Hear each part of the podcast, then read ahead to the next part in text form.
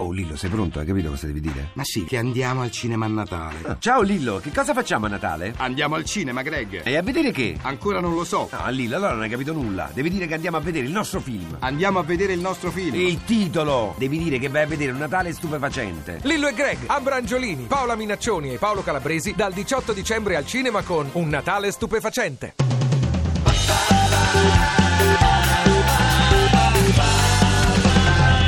radio2pod.rai.it Iniziò a lavarsi i denti davanti allo specchio, via meno appannato, e quando infine l'immagine riflessa divenne nitida, Michele si bloccò, raggelato dall'incredibile spettacolo che si parava davanti ai suoi occhi. Nello specchio si vedeva soltanto l'accappatoio, gonfio della sua forma ma vuoto, mentre lo spazzolino restava sospeso nell'aria. Michele aspirò il fiato tutto in una volta e poi cacciò un grido, terrorizzato da un'inaudita consapevolezza.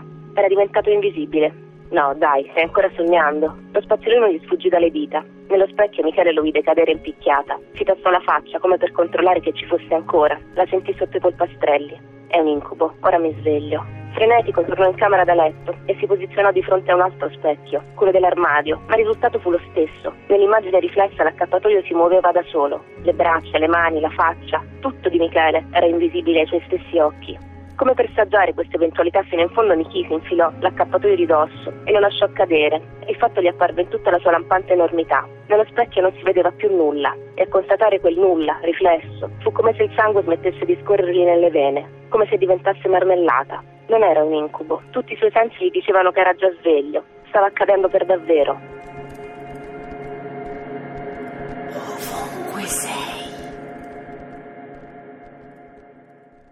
Ti piace Radio 2? Seguici su Twitter e Facebook.